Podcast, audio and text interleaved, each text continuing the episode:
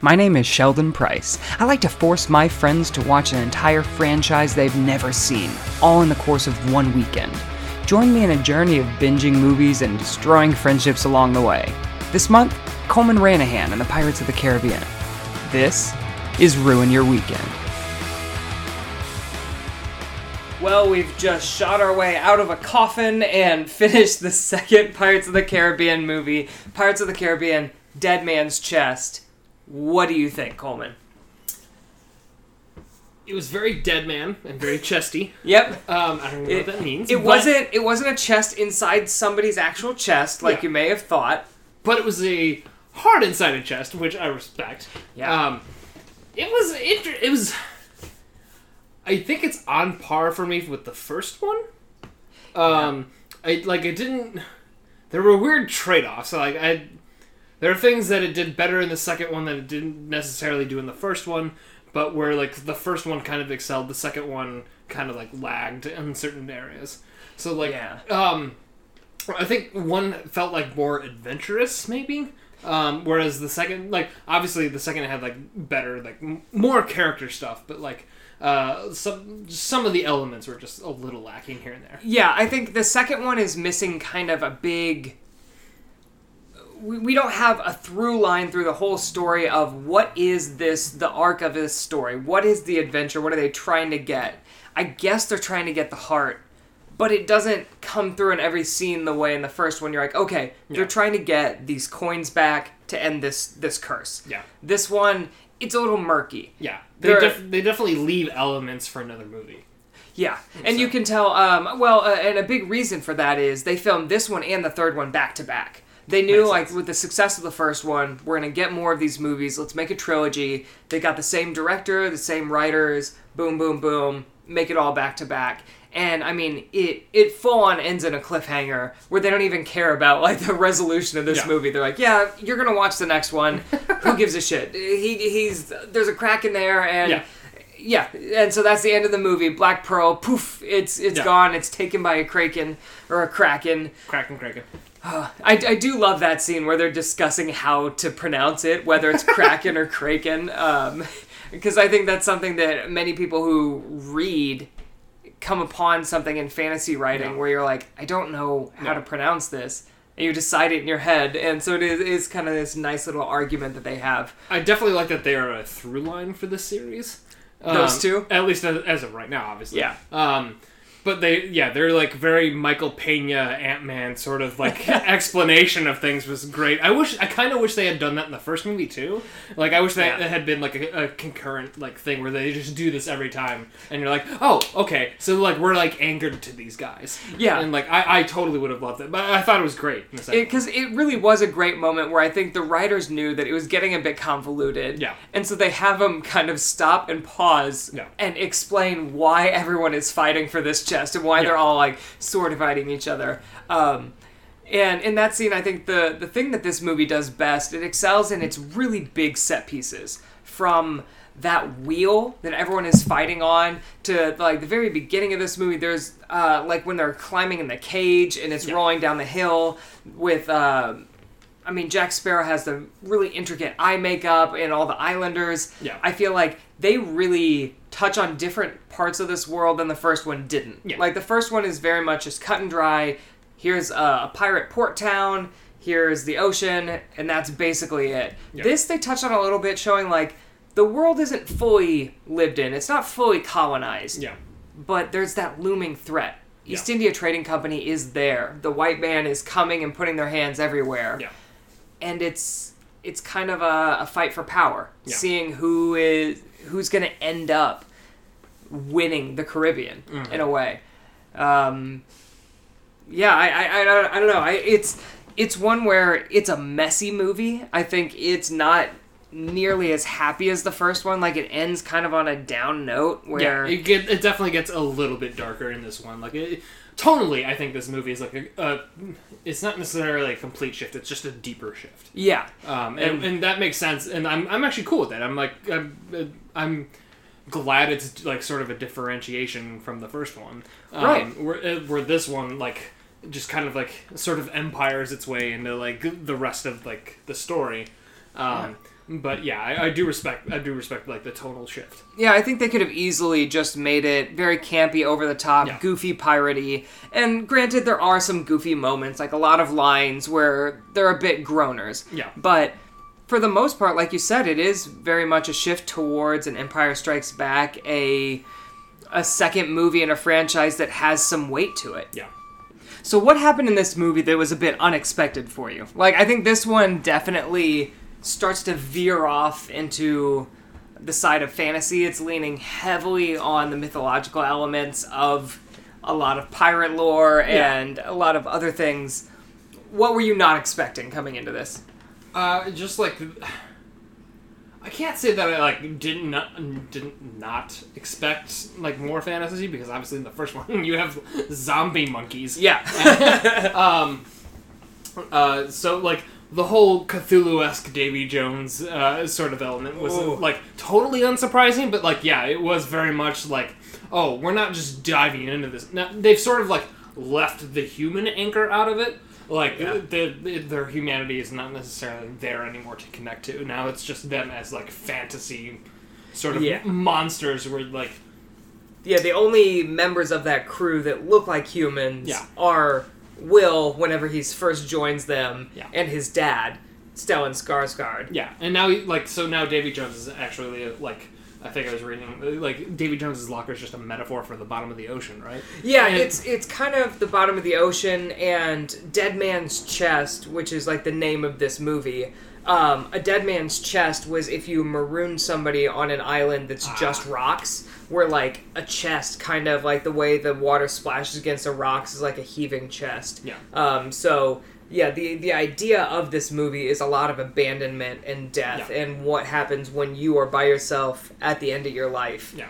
And I like that Davy Jones comes upon these shipwrecks and he offers people a chance. Yeah. Like he needs people to crew his ship to to help him like I guess guide people into the underworld and he get he offers them like would you like to die right now Yeah.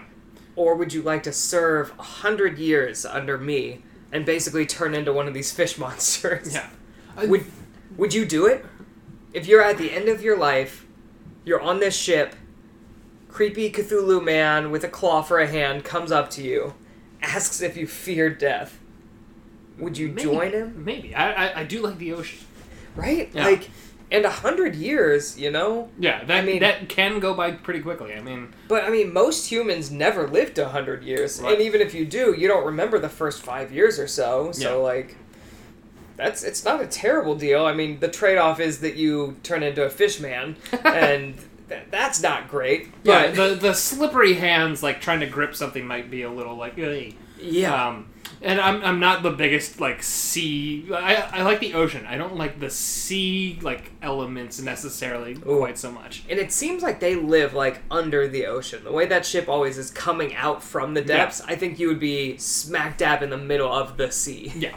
Yeah. So I. I've always wondered watching this movie, do they get to choose what creature they turn into? Or is it just thrust upon them? Like, one day you're just like going about the crew, and then you're like, oh, damn it, I'm turning into a jellyfish. I'm gonna be a jellyfish for a hundred very years? unexpected. Yeah. like, that guy gets to be a hammerhead shark, and like, the one dude has to be a hermit crab. Like, that It's not. sucks. It's not the lobster. Is what you're Yeah. saying. Yeah. Oh.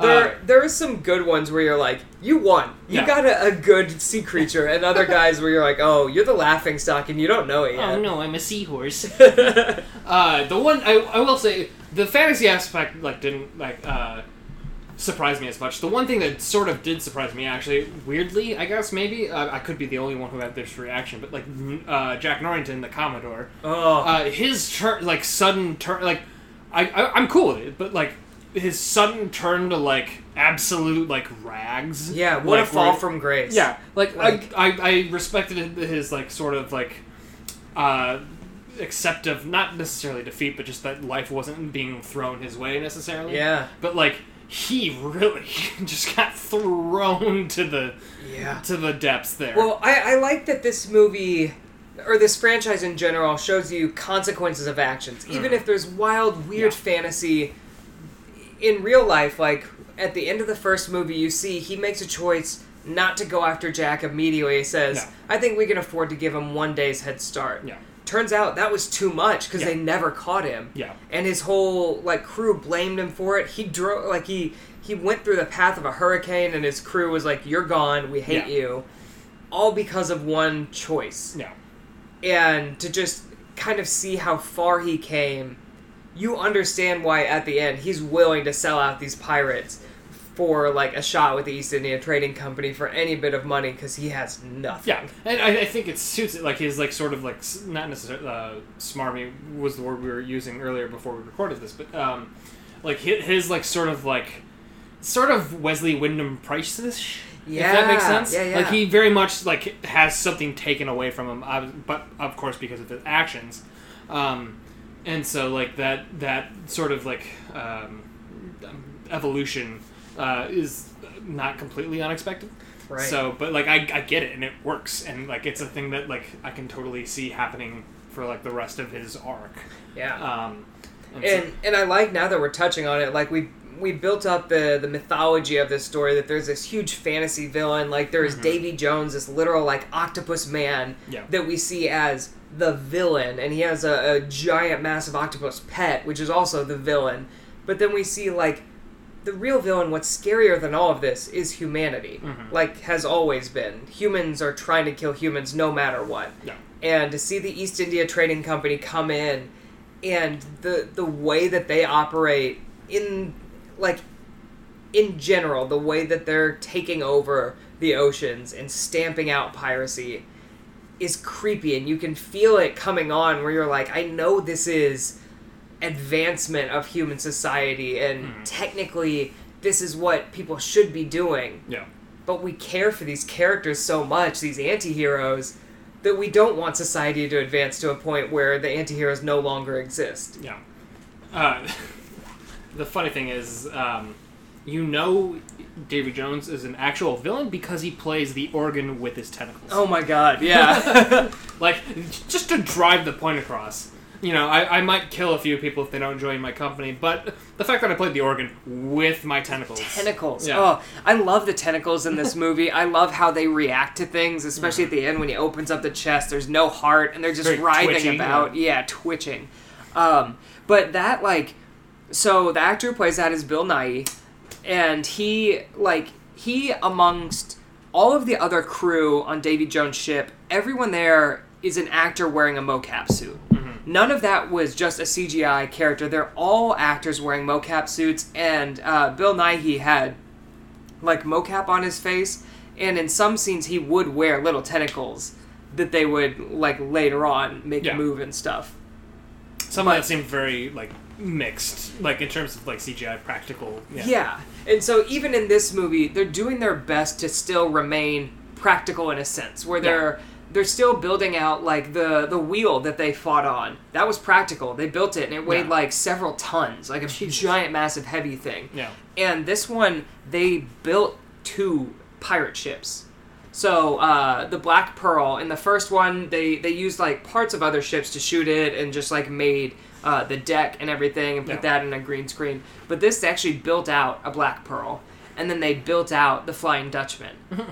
and in be- like basically in between the first one and this, Johnny Depp touched base with Tim Burton and said, "Hey, hmm.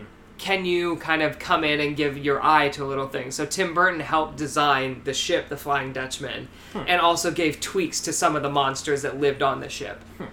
And so I think that's why you can see like when the Flying Dutchman comes out of the water, it has those teeth, which Yeah. is a very Tim Burton-y thing to have like a bunch of big teeth everywhere. That makes sense. See, the, here, this might be a controversial opinion. Ooh, give it. I don't necessarily think that Tim Burton's a great director all the time. I think he oh, definitely, definitely has- not all the time. Yeah, he very much has a sense of style Yeah. that I think works more in elements like this, where like he could come in, like I don't want to say he should be a production designer, but like But no, I mean, I think you're probably right. Yeah, he's he, like, very he- good art department. yeah, he's very he's got very much an eye for that kind of thing. So like coming in onto like other directors' projects and being like this should look like this, I wouldn't be uh, opposed to. And honestly, it's been a long time since he's made something that's been like phenomenal. Yeah, I- like most of the things he's made recently have been average at best. Mhm. But something like this, where it's just visual, Yeah. where you're like, hey, just make this thing look and feel spooky and otherworldly. Yeah. and Totally the way works. that every time it comes out of the water, like the ocean is just pouring out of it. When the cannons come out, it's just leaking water. Yeah, like the mouths on the side of the where the cannon. Yeah. Oh, just it's it's a great touch. Mhm. Um, is there there anything else about this movie uh, that you liked, didn't like? Do you are do you like Johnny Depp any more in this, or are you hating like? Because this is very much Johnny Depp's movie, I think. Yeah, he, I, I still stand by the fact that I like think that he should have been more in the first one, and it's like sort of a more backgroundish character. Yeah. I think now it makes sense for him to more come into the frame.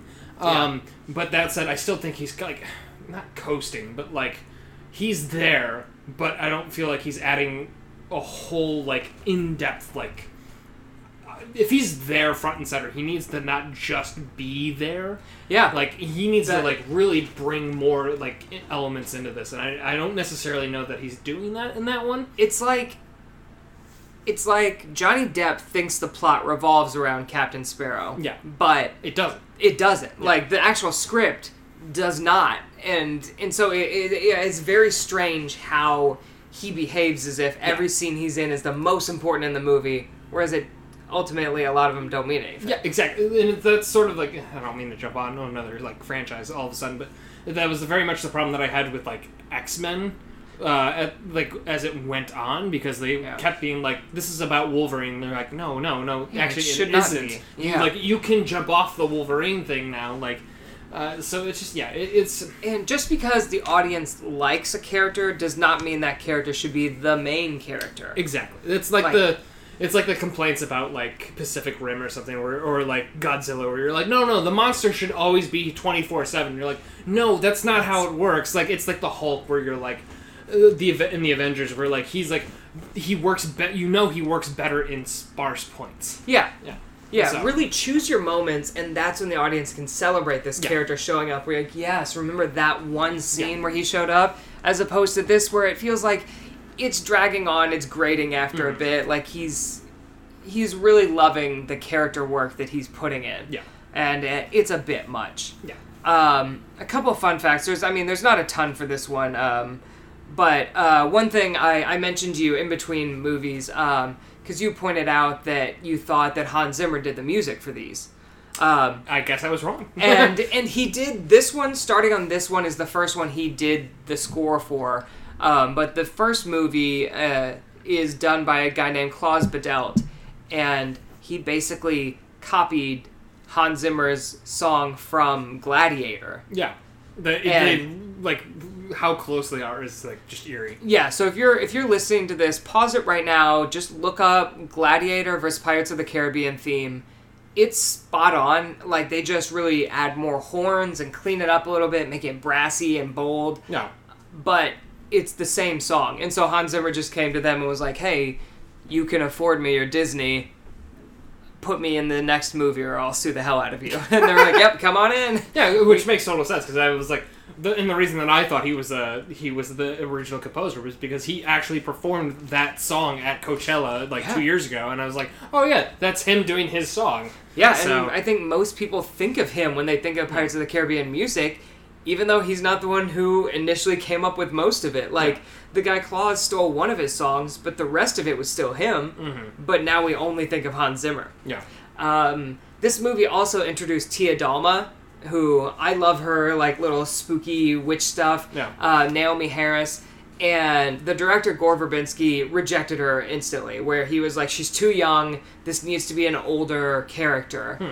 And um, a lot of people insisted, like the casting director was like, "No, she is the perfect person for this role." yeah, and finally like he's like okay whatever we'll give her a screen test. And apparently naomie harris's mother is like kind of helped her with the dialect um, because she has a partial jamaican accent. Her family like comes from jamaica and so her mom kind of helped her nail that feel to this. As like somebody who is of the islands No as kidding. opposed to a lot of very british people in this and so it, it did add to that very like her dialect is interesting, and I think it's very helpful to ground this in the Caribbean, where you're like, oh right, they're even though they're in the Caribbean, it's not just the colonizers that are coming. Let's not forget the actual people that live there. Yeah. and it's not just these spooky cannibals who we did No. meet. Um, they're real creepy. All Yeah. those cannibals with the face paint. Love, uh, love Johnny Depp's eyes. yeah. but, um, that was a good makeup job. Yeah. But yeah, spooky, spooky cannibals. No, they, they continue to keep the elements in there that are s- are spooky, and they keep it consistent, which is good. Yeah. Um, so I think that's uh, that's about all we have to talk about this one. Uh, coming up next is the third film in this trilogy. Even though there are five films in the series, the next one is Pirates of the Caribbean at World's End. What do you think that means? What is at World's End? What is the third film gonna look like? So the Earth is flat, clearly. Um, they said the title, by the way, in the second movie. They did, and at the I very t- end. immediately took a drink. Yeah, Um, even though we're just- not playing drinking games. But we are drinking Kraken rum, Yeah. which I felt was only fitting. so I, I, I don't know. Maybe that means that they're leaving the Caribbean. Um, Ooh, okay. Maybe that means they're gonna climb a tall mountain and um, I don't know, leap off it or something. I don't. Yeah. And then what about any any new fantasy elements? Because I feel like the, this franchise is starting to lean heavily onto those and figure out that like, hey, there's a lot of lore Yeah. around people and ships and creatures. Do you think? What do you think might show up? I don't know. I don't like because I feel like the Kraken is like you know that's from like the depths of the ocean. That like that's Yeah. you've gone to the literal like I don't know where you can go farther than like the Mariana Trench or something like that. Yeah. Um. Uh. And so like I, I don't I don't know. I like I have no guess. Okay, I cool. have no literal guess. Well, um, a couple of the things you've mentioned there might be in this next movie. Whoa! Um, I think uh, you may be more onto what At World's End is than you realize. If you don't put a giant like Hans Zimmer bomb after that, I'm gonna be so mad. All right, so uh, on to At World's End and the end of the trilogy and the end of our day of binging. I thought we were gonna say the end of our lives or something like the days I mean, of our lives. It's the end of the world as we know it. And I feel exhausted.